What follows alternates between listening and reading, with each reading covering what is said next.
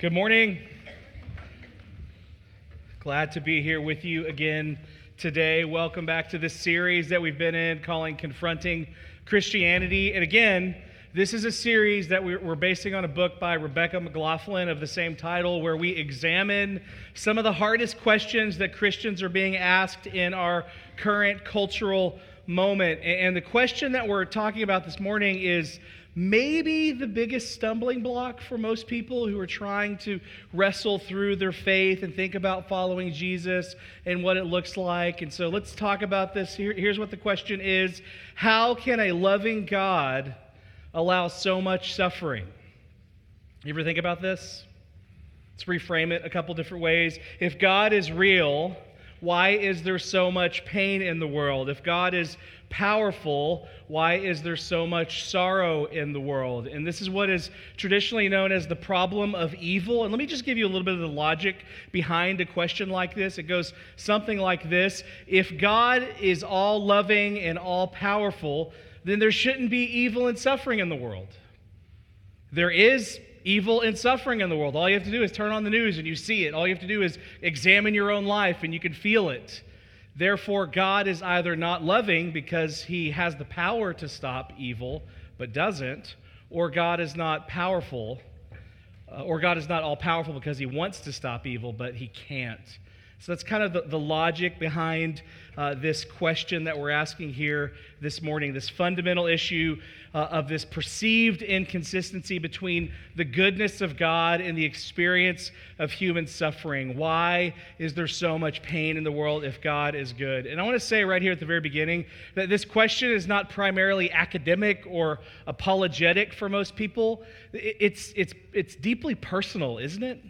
I mean, this is a personal question. Suffering to one degree or another touches every single human being on this planet. In this room, and I know many of your stories, uh, there are people who have uh, experienced suffering that has nearly broken them. In this room, there are people who have experienced suffering that has caused them to doubt God or question their faith. There, there's chronic illness, there's emergency surgery, there's cancer. There's storm damage, there's losses of jobs, there's divorce, struggling children, miscarriage, death, pain, and suffering touches every single human being. And so this is not just an academic exercise. This is a deeply personal issue for every single one of us here this morning. I, I remember Katie and I were, were new parents. The first time we really experienced something that I would consider pain in our lives. We've had various things at different points, but in our marriage, early on, we had a our firstborn child, four weeks old, Caleb Scott Wilson. This is him the day he was born, little baby mohawk.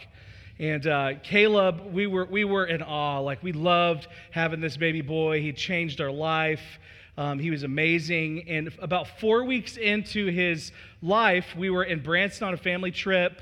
Um, we were we were uh, hanging out with family, and then at night, we tried to put Caleb down, and he started screaming and writhing, and and, and we couldn't console him, and it got so bad that we, we we actually had to leave the condo we were staying in and drive back to Northwest Arkansas at three a.m. to get back here so we could take him to the hospital the next morning, because we could tell he was in so much pain. And we took him into the doctor, and as soon as the doctor saw him, they admitted him to the hospital um, because Caleb was just struggling. And then uh, they did this battery of tests. The first bottle Caleb ever had was a barium swallow so that they could see his digestive tract and take x-rays. And after several different pediatricians and multiple radiologists looked at the results, they said, Caleb has a disease called Hirschsprung's, which means part of his bowel is not working, and we can't treat him here. We, we need to put him on a helicopter and fly him to Little Rock, and we don't have a seat for either of you. We'll see you when we get there. And I remember Katie and I drove to Little Rock like bats out of hell or whatever. And, and we we drove we, we we drove and we got there, and we we we walk into the E R at Children's Hospital in Little Rock, and we saw our four-week-old son hooked up to an I V with morphine being pumped into him. And uh, it, it was in that moment that I, I walked out into the hallway, and I had one of those like moments you see in a movie where your knees buckle, you kind of walk outside. And I remember praying, God, I don't know if I'm like you. I, I can't do what you do.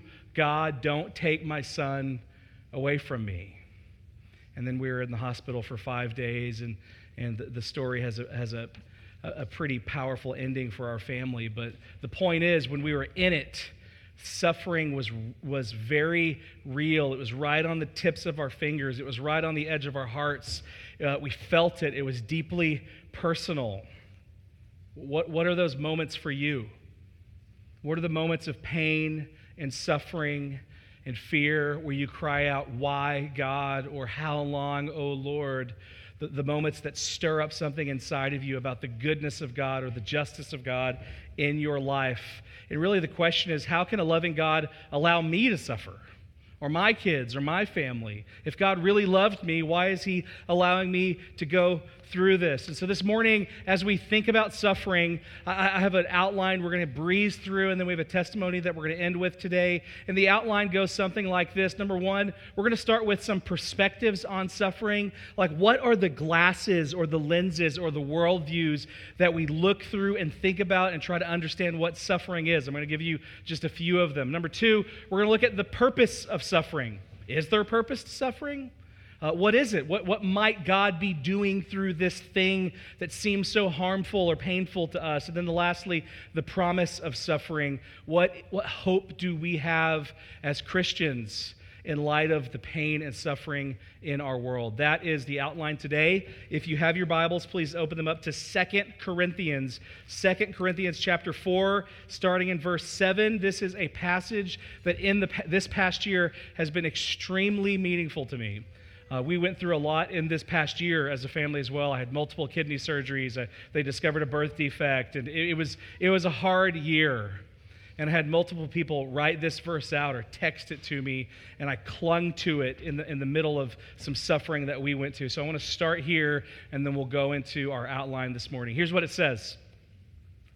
But we have this treasure in jars of clay, frail, easily broken bodies, to show that this all-surpassing power is from God and not from us. We are hard-pressed on every side, but not crushed, perplexed, but not in despair, persecuted, but not abandoned, struck down, but not destroyed. We always carry around in our body the death of Jesus so that the life of Jesus may also be revealed in our body.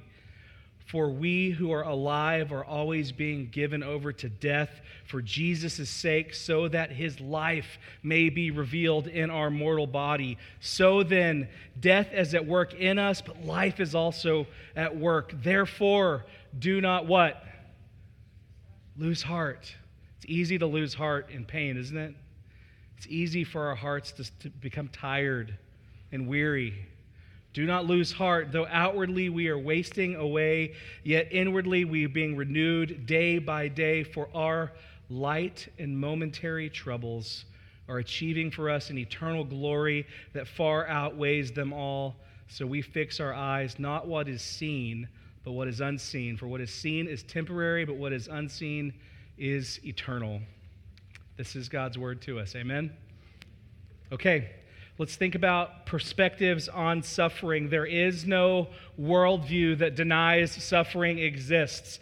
Uh, you'd have to kind of close your eyes and put your fingers in your ears and go, la, la, la, la, la, la, to, to, to really uh, look at the world and deny that there is pain and suffering in this place. But there are different ways of understanding pain and suffering. Let me give you just three that I think are relevant to us in our culture, in our moment. The first is what we're going to call a moralist. And the moralist view is that suffering comes as a result of our decisions or our behavior either in this life or a previous life. Moralists believe that people suffer, uh, quote, because they're getting what was coming to them. That bad circumstances are intended to be a wake-up call or a siren to, to, to cause us to reevaluate how we're living and to change our, the way we're living so that we will not suffer in future circumstances. And so moralists believe if we do right and live right, we will not suffer. That if I just do enough right things, do enough good things, suffering is something that I can avoid in my life. And probably the purest form of this ideology or perspective on suffering is the, the Buddhist or Hindu view of karma. And karma says something like, what, what, what goes around comes around, or you get what you do. Everything in life is something earned, whether it's good or bad. You earned it based on your behavior, your achievements, the things that you've done. And now, is it only Buddhists and Hindus who operate with this perspective about suffering? Yes or no? No. Many Christians have a karmic view of suffering. Many Christians view suffering as something that, you know, if I just uh, if, if I just read my Bible enough, and if I'm obedient enough, and I follow God, and I serve, and I join the church, and I serve in children's ministry sometimes, then God will bless me, and I, I will not suffer in my life. Or conversely, if you're sick or struggling or ha- or down and out or having a hard time, you must be disobedient in some way, or your faith must be lacking in some way, because surely God is punishing you for some deficiency in your belief in him. And so it's this karmic understanding of suffering or good and evil or right and wrong. Have you ever had someone say that to you? What'd you do to cause this? This is kind of, this is all on you. That's a karmic perspective on suffering. Now, the worst lies are the lies that are just sprinkled with tiny, tiny bits of truth. And, and so I do want to say that generally speaking, if uh, you obey God, and if you live right, and if you do right, are you going to experience less consequences of suffering in your life? Yes or no? Yeah, absolutely. The problem comes when we try to manipulate or control God with our behavior. That we, we, we think, if I just do enough good stuff, then God will owe me, and so that I, I'll have a good life. That bad things shouldn't happen to good people, right? That'd be, good people deserve good things.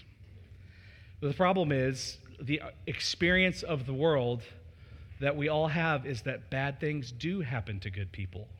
In fact, sometimes bad things happen because people are good. There's this example in the scriptures of Job, uh, Job one eight, the Lord turned to Satan and said, "Have you considered my servant Job? There is no one like him on the earth. He is blameless and upright, a man who fears God and shuns evil." It is exactly Job's righteousness that opened him up to a temptation of the enemy that God allowed in his life. Sometimes bad things happen to good people. In fact, one time, a long time ago, a really bad thing happened to the best person. And we'll talk more about that as the service progresses here this morning. Bad things happen to good people. And if we try to control God or our circumstances with our fa- with our behavior, we will be crushed by suffering. Uh, be- because... One of two things will happen. If things start going well in your life or our lives, we'll, we'll become self-righteous about all the good stuff. You know what? My life's pretty good. It must mean that I'm pretty good. It must mean that I'm doing things pretty well here. And we don't take anything as a blessing from God. Or if things are going poorly, we despair because, man, I, I just can't avoid. There's not enough good things I can do to avoid all the suffering in our lives. When we try to out-earn suffering, we will fail every time. That's why it will crush us. Okay, number two, meaningless. So we have the moralist. Now we have the meaningless view on suffering. In this view, all pain and suffering comes by pure chance, and it's merely an unfortunate accident of, of the universe. There is no moral reason. There is no good or evil. There is no ultimate meaning or purpose in suffering. It's ultimately just random chance. And this is the view that is predominantly espoused by Western secular culture that views the world as only naturalistic. The, the only things that are real are the things that we can empirically prove or see, uh, see, hear, feel, taste, touch. Everything else is, is, is just random. And so so if, if someone walks outside and gets hit by a car, well, that's just a random chance of the universe. And so there's this, there, there is no moral Uh, moral reason or, or or or spiritual realm or God or Satan. Everything is purely the result of a chaotic physical world. New atheist Richard Dawkins, he, he says it like this. In a universe of blind physical forces and genetic replication, some people are going to get hurt. Other people are going to get lucky. And you will not find any rhyme or reason in it or any justice. The universe that we observe has precisely the properties that we should expect if there is at bottom no design, no purpose, no evil, no good, nothing but pitiless indifference. Makes you feel good about your suffering, doesn't it?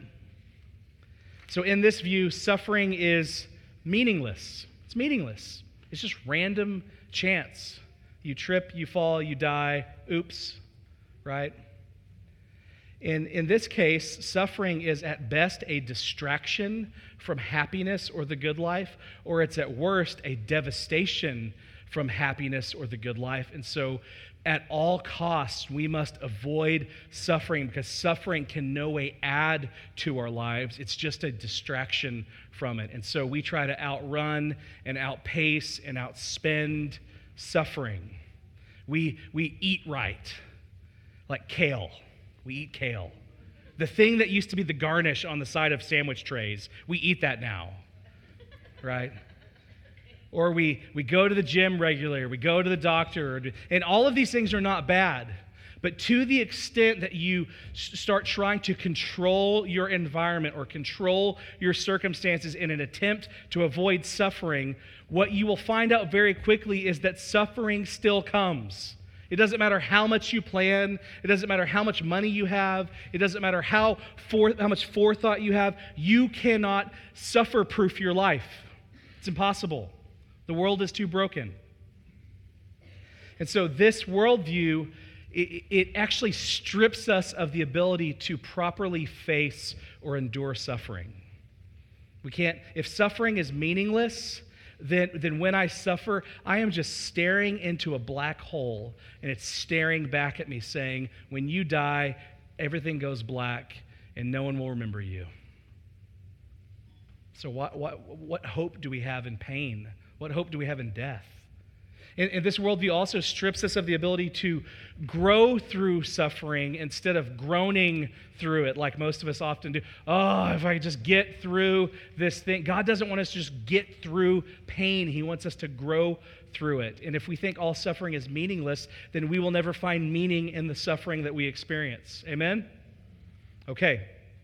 And so suffering as a distraction from the goal of happiness, if that's our view, we will never find joy or reason or hope in pain. Next worldview, we're going to call it the meaningful worldview. You guys see this alliteration that's going on here? That's for you. Moralist, meaning, less meaningful, okay? And this is the Christian perspective on suffering, that suffering has meaning, suffering has purpose, suffering does something in us, it molds something in us, God is doing something in it. Uh, John chapter nine, verses one through three, Jesus went along and he saw a man who was blind from birth. His disciples asked him, Rabbi, who sinned that this, ma- this man or his parents that he was born blind? Neither this man or his parents sinned, Jesus said. But this happened so that the works of God might be displayed in his life. Does Jesus sound like a moralist? No, because there, there is no sin that caused this person's blindness. A moralist would say that sin caused the suffering. There is no karmic justice going on here. Does Jesus sound like a, a, a secular Western scholar? No. Because he's saying, even though this man was born blind and had to live his life blind and got to this point in his life blind, that there is purpose and meaning to his blindness, that the works of God might be displayed in his life. Suffering has meaning. Sometimes it's hard to see it when you're in it, but suffering has meaning. There's a, another example in the Old Testament. Joseph, kind of an arrogant, gifted, young child of Jacob. He gets this coat of many colors, starts bragging to his brothers. They throw him in a pit, trying to kill him. Uh, they sell him into slavery. He gets falsely accused of rape. He's in prison. It's like over and over and over again, just bad thing after bad thing after bad thing. And what we don't see until the very end of the story is that God was working all of the bad things for something good. Genesis fifty twenty, as for you, you meant evil against me. This is Joseph speaking to his brothers, but God meant it for good to bring about that many people should be kept alive. And, and hear me when I say this, because I don't need to miss this. When you're in the prison or you're being falsely accused or, or, or you're experiencing the pain, it's really hard to remember this. But we have to remember there's an end to the story. And the end of the story is that God is taking all things and working them for good for those who love him and who are called according to his purposes. Now, my personal view, and I'm not speaking uh, ex officio on behalf of the church, my personal, you don't take a position on this actually, but my personal view is that God does not cause every painful, broken thing in the world. That God is not meticulously uh, injuring or hurting us. Uh, and some people believe that, and I think that there's some valid reasons why they might believe that. Uh, God doesn't cause all the brokenness, but we certainly have to acknowledge that God allows it, because God is powerful enough to stop it. And if God allows it, there must be a reason for it. And we can trust his reason because his character shows us that he is good. And we'll know more about how we know that here in just a minute as we come into a close. And so suffering has meaning. God can and does work through pain and suffering. Now, you might be saying, well, there is senseless evil in the world. Uh, how could there possibly be a good reason for a tsunami in two thousand four that kills two hundred fifty thousand people in Indonesia? What possible good could come from that? Tim Keller addresses this in his book, A Reason for God. He says it like this, and I appreciate his perspective. He says, just because you can't see or imagine a good reason why God might allow something to happen doesn't mean there can't be one. Again, we see lurking within our own skepticism an enormous faith in our own cognitive faculties. If our minds can't plumb the depths of the universe for good answers for suffering, well, then there must not be one. Do you see how arrogant that is? That we put ourselves in a position to judge God and say, God, this isn't fair, or God, I can't understand. And we judge God based on our understanding of what is good or what should be good when we lack the perspective. He doesn't just sit on top of the mountain and see the whole valley. He sits outside of the universe and sees everything all at once and is working all things together. And we are down here as small creatures, time-bound, saying, I don't understand. And to that, God will tell you, it's okay. Sometimes you don't understand. And so let's let's look at the second point here quickly, the purposes of suffering. Uh, if we are taking this Christian perspective, we do think suffering has purpose, and there's one primary in the Scriptures and one secondary that I'm going to give you here. The primary is maturity. God allows suffering in our lives to cultivate spiritual, emotional maturity in the lives of his people. He says it in several different places. Uh, James one is one of my favorites. Count it all joy when you face trials of various kinds. It's a little bit different perspective sometimes than we take. For you know that the testing of your faith Uh, produces steadfastness, and let steadfastness have its full effect, that you may be perfect and complete, lacking in nothing.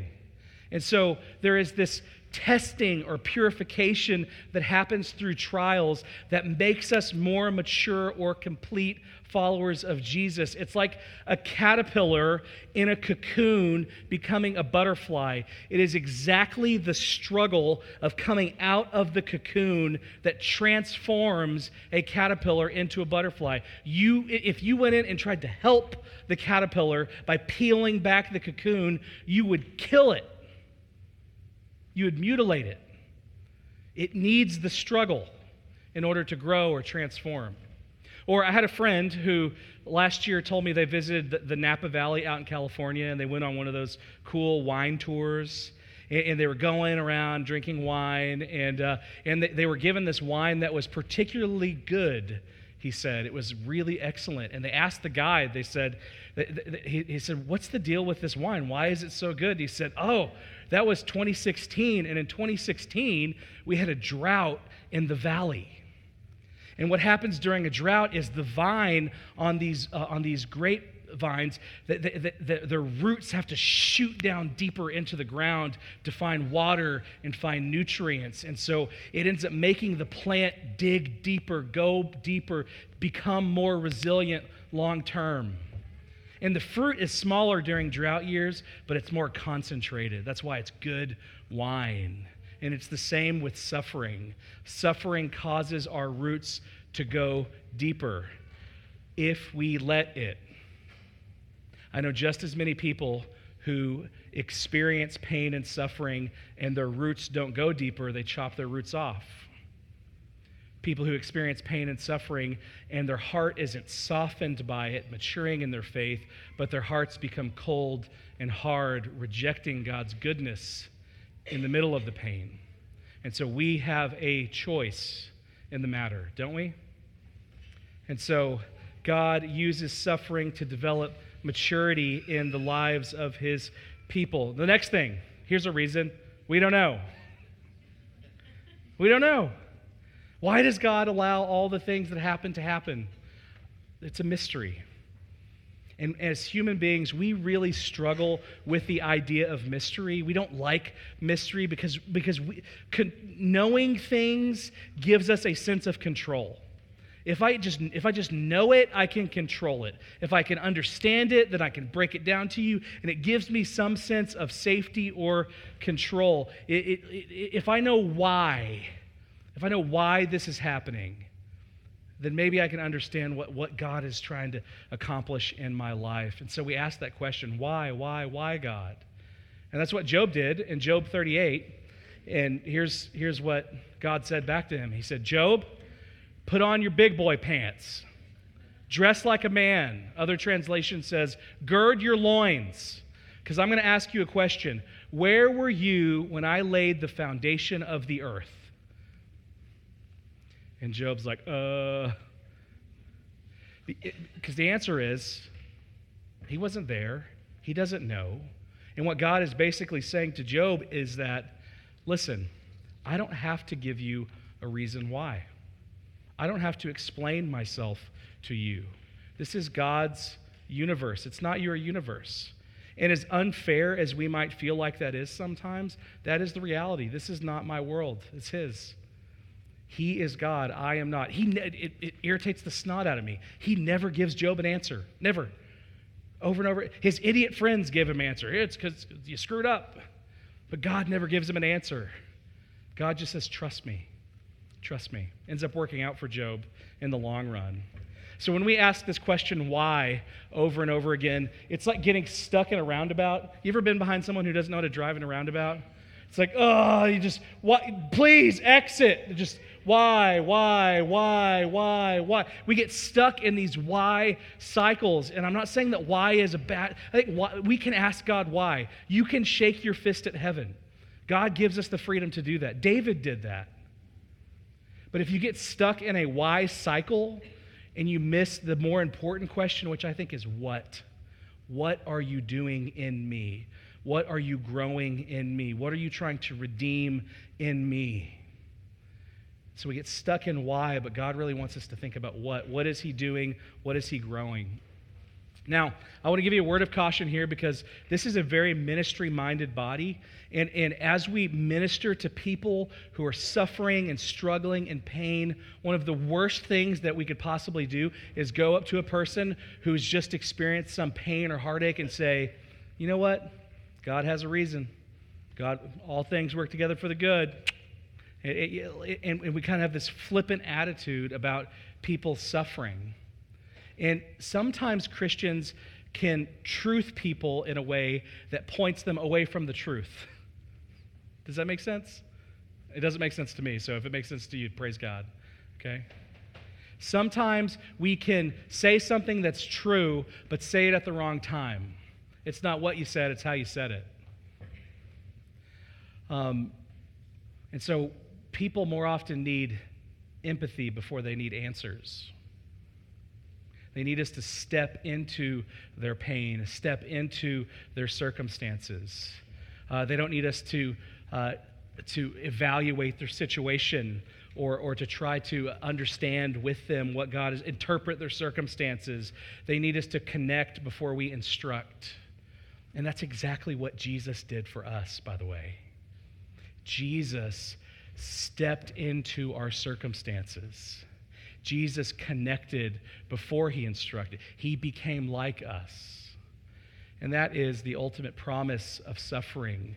You know, we know a few things. The, the first, that suffering is temporary, that as Christians we believe that God will wipe away every tear from our eyes, that one day he's going to reverse engineer history, flip it upside down on top of itself, and make every sad thing come untrue. We believe that. We believe that suffering is worth it. That passage we read at the beginning, for our light and momentary afflictions. They don't feel light and momentary sometimes, do they? But they are not worth comparing to the glory, the weight of glory that will be revealed. It outweighs them all. But ultimately, the, the, the biggest promise, the most significant promise is we don't suffer alone. We have Emmanuel, God with us. God in human flesh, who stepped into our human experience, who stepped into our human pain, who empathy, in the ultimate act of empathy, he became like us in our pain, to take our pain, to redeem it, and to save us from it. And so, how can a loving God allow so much suffering? I don't know. I don't have all the answers, but I do know that we can trust a God who would die for us. We can trust a God who would take on pain for us. That is distinct from every other world religion that tries to give you instructions for how to get to God. In Christianity, God came to us, and he bore our grief, and he carried our sorrow, yet we esteemed him not. He was smitten by God and afflicted. He was pierced for our transgressions. He was crushed for our iniquities. It was the punishment that was on him that brought us peace, and it's by his wounds that we are healed. Jesus is in the business of making every sad thing come untrue. Until then, he's saying, trust me, trust me, hold on to me. And as we end this morning, I want to give you an example of that kind of faith. I want to invite my friend Ruth Epstein to come on up front. Give Ruth a round of applause. Ruth is on staff at New Heights Fayetteville. Her husband Lee is the directional leader or one of the co-directional leaders down there. And Ruth and Lee have a story of perseverance and faith in the face of suffering that I want you to listen, listen, take this in and hear God saying to you, hold on, hold on, hold on to me when there's nothing else to hold on to. Ruth? Hello, my New Heights family. Uh, Lee and I became part of New Heights at the end of two thousand seven.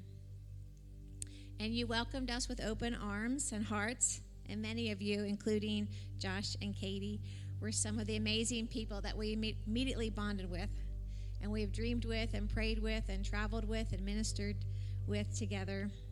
Uh, we're so thankful to call New Heights our family. And uh, Lee is not here with us this morning because he's teaching down at New Heights Fayetteville. But I brought one of my New Heights daughters with me, Alyssa Cox. And so Josh asked us to share about a story of our suffering that we've took about ten years um, in our life, and uh, I'm going to try to do it in ten minutes. So uh, it's not a fun story to share, but I think it's definitely a story of God's fingerprints of faithfulness in our lives. And so it was the summer of nineteen ninety-four. And a year earlier, Lee had graduated from seminary, and we had moved with our firstborn son, Levi, to East Texas for Lee to be a youth pastor. And on June seventeenth, Caleb Josiah was born, weighing in at twelve pounds, two ounces. And we thought Levi was a whopper at nine pounds. But immediately the doctors knew that there was something wrong, and they weren't sure what. I didn't get to see him in the operating room as they were trying to stabilize him. It was a small hospital outside of Dallas, and as they realized his medical frailty, they knew they needed to get him to the Children's Hospital in Dallas as soon as possible. I still hadn't laid eyes on him as I heard the helicopter land on the roof to take him away. And they finally decided if they wheel me out in my hospital bed, that I might be able to catch a glimpse of Caleb in his uh, in his incubator as they wheeled him past into the elevator up to the roof. And that's what they did. And that was the first of many of his airvac flights. Since I had a C-section, I couldn't leave the hospital. Lee had to admit Caleb into the Children's, so he drove to Dallas. And as days turned into weeks, we discovered, along with the medical professionals, of Caleb's compromised vascular and respiratory system. We do have a picture of him. They never were able to diagnose a syndrome for him, but he did get a brain shunt to keep water off his brain. They had, he had open heart surgery. He had a trach so he could receive oxygen better, and a stomach button so he could receive nutrition daily. He was always connected to no less than eight tubes or wires at a time, and he spent his time either in I C U at two wonderful hospitals in Dallas, or at home in Greenville, Texas, with round-the-clock nursing. In his lifetime, he never sat up by himself, he never held his own head up, and he never fed himself. And in twelve and a half months, his medical bills were one point five million dollars. Our life was medicine several times a day, all types of therapy, C P R, waiting for the ambulance to arrive, and then praying that our very old car would make it the fifty miles to Dallas to visit him during his hospital stays. And this was our normal, along with a two-year-old healthy boy and a growing youth ministry. And so shortly after his first birthday, I feel like God shared with me that he would not be with us much longer. And so we treasured every moment with him. Levi would climb into his crib, make sure he had enough toys. We would tickle him and would see him laugh. We couldn't hear him laugh because of his trach. We would play with him as much as possible. And he was an amazing soldier. And he had been through so much, and yet he rarely complained of being poked, prodded, received medicine. So even though we realized he might already be gone, we called the ambulance one last time and rushed him to our local county hospital in the early morning hours of June twenty-ninth, nineteen ninety-five. And that started a long day of calling people, receiving people into our home, and doing something that you never dreamed possible, planning your own child's funeral. And God showed his kindness to us in such personal ways that day through his people. And his faithfulness is new every morning, and his grace is so sufficient. And we could sense him carrying us.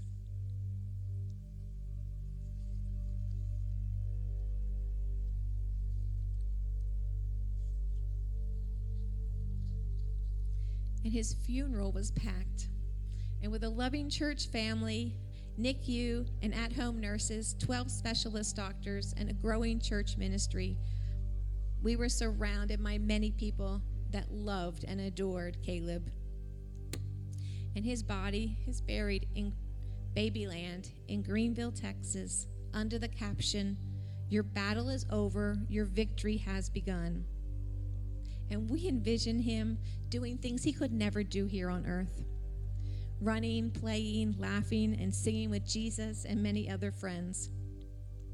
And we are so thankful to have been chosen to be this amazing child's parents for twelve and a half months. And in nineteen ninety-six, Noah joined our family, and he was medically checked out before and after birth, even with some of, some of Caleb's doctors, and he was perfectly healthy. But we started putting da- down a medical journal of kind of my family, and we realized that about a third of the boys born had heart issues, and Caleb had that, plus so much more. So in nineteen ninety-seven, we moved to North Little Rock for Lee to be the directional leader of Cornerstone Bible Fellowship, and we were so excited and ready to start expanding our family again. We were able to get pregnant, only to have a miscarriage in the fall of nineteen ninety-nine. And in the spring of two thousand, we suffered another loss with Lee's dad passing away. But believing that our family was not yet complete, we were hoping, we were excited to find out that we were expecting once again. And we couldn't wait till the child was eighteen weeks old in my womb to find out whether it was a boy or girl. So we watched as the technician told us that it was a girl and that the doctor would be coming in to talk with us. And he explained that she had a condition known as anas- anasoph- an- anencephalia, and it was not compatible with life. Confused and trying to process this information, we asked if she was still alive, and he said yes, she was, but she would be born without a brain. And his medical condition, his medical recommendation was to go downstairs and to schedule an abortion to terminate the pregnancy. Well, things were just moving too fast for Lee and I, and we told him that we would have to think about that.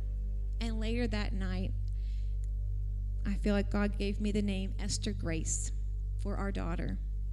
And Leah and I talked about it, and we sent a letter out to our church body that explained that although others have taken the doctor's recommendation that we were legally allowed to end her life, we didn't believe that biblically or, biblically or morally we could do that, and we did not want to live with any regret. God is the author of life, and only God can give and take life. It was not our decision to make. And so Esther grew inside me to a full term of thirty-nine weeks.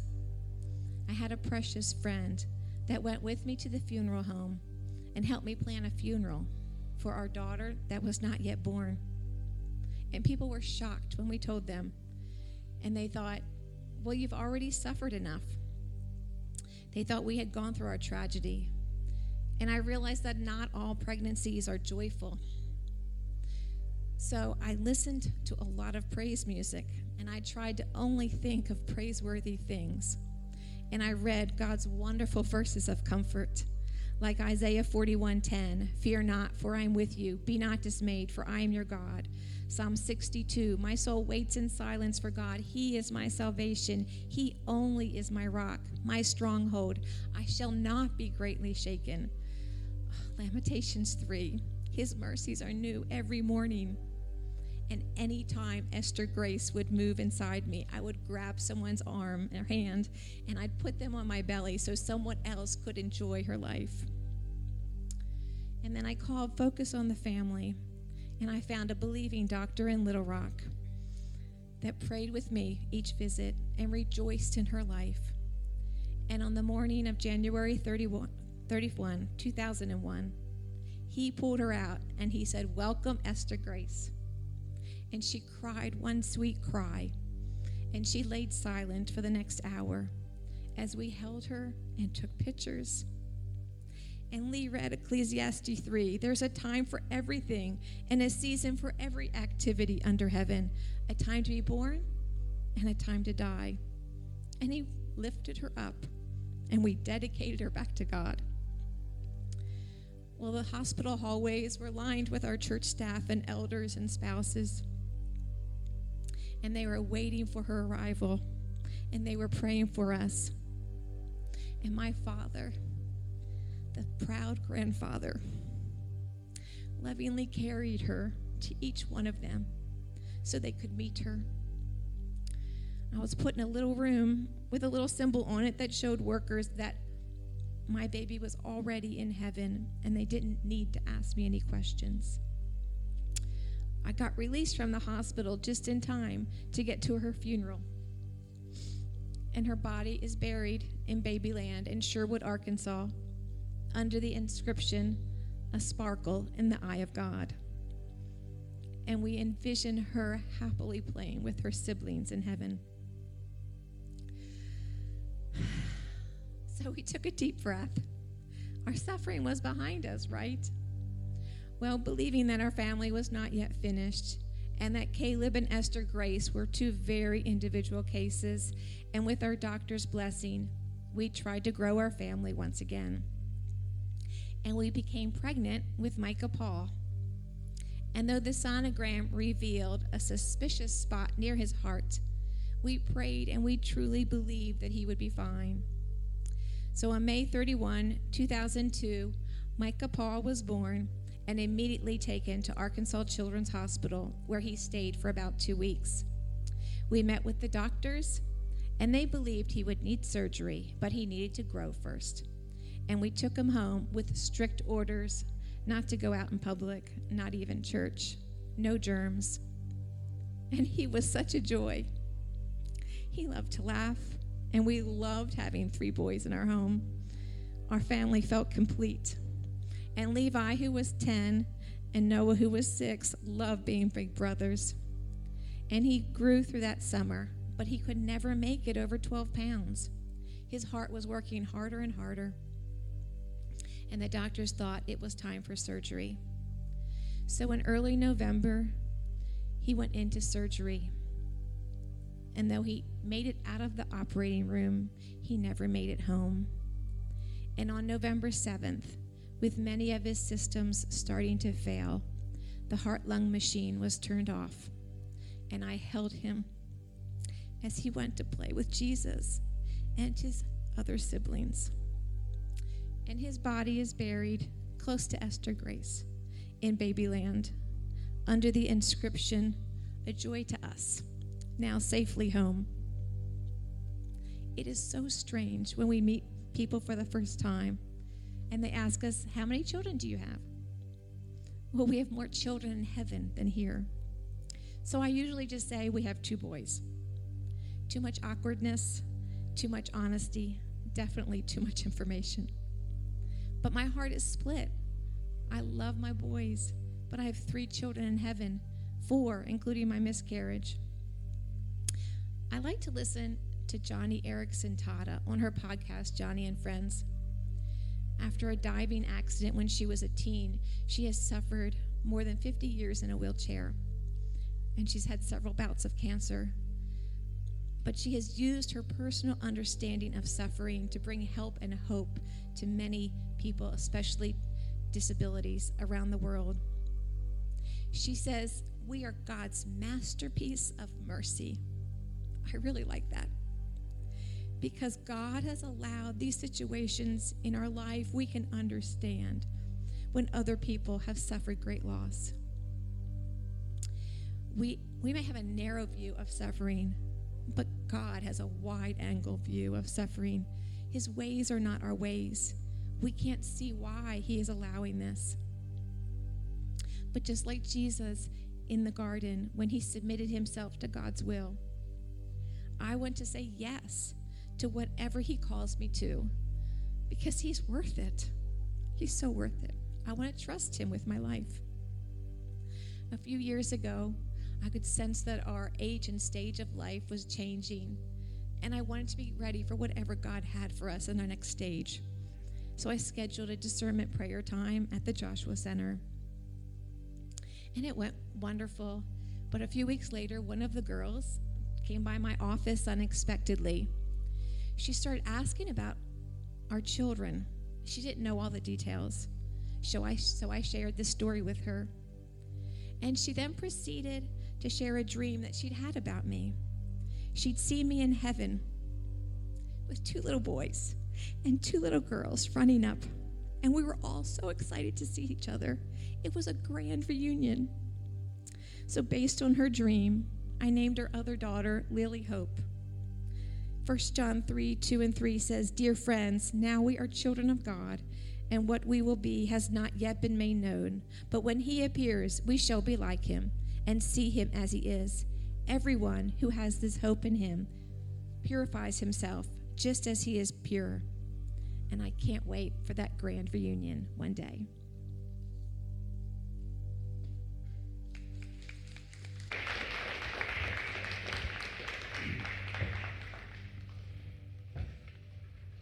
I just want you to feel it for a second.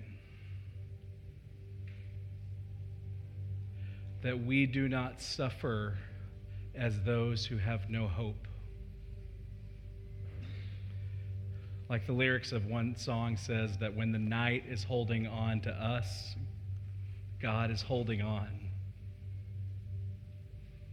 Or like Paul says, we have this treasure in jars of clay to show that his all-surpassing power is from God and not from us. We're hard-pressed on every side, but not crushed. Perplexed, but not in despair. Persecuted, but not abandoned. Struck down, but not destroyed. For our light and momentary troubles are achieving for us an eternal glory that far outweighs them all. At the end of Job's story, or near the beginning, he he makes this declaration to God, and it's very similar to what Jesus said in the Garden of Gethsemane when he said, "Father, not my will, but your will be done. If it's possible, take this cup from me, but I'm going to follow you." And Job says, "Though you slay me, I'm going to put hope in you." Let's stand. I don't know what pain you are experiencing. I don't know what suffering is, is relevant in your life at this moment, but if you want to put your trust in this Jesus who can hold on to you, I just want to ask you to just hold your palms up to heaven as I pray. Let's ask him to minister to us, to hold on to us, and then we'll sing. Lord, sometimes the world is too much, and we look forward to the day that you will come and make all things new. And we pray, Father, that you would give us enduring hearts, that our hearts would not become hard by seasons of drought, but our roots would go deeper. And that though sometimes it feels like you're slaying us, God, that we would trust you because you're good. And we can trust a God who would die for us, who would suffer for us, who would become like us. And so we praise and honor the name of Jesus. Minister to us now in this room in Jesus' name. Amen.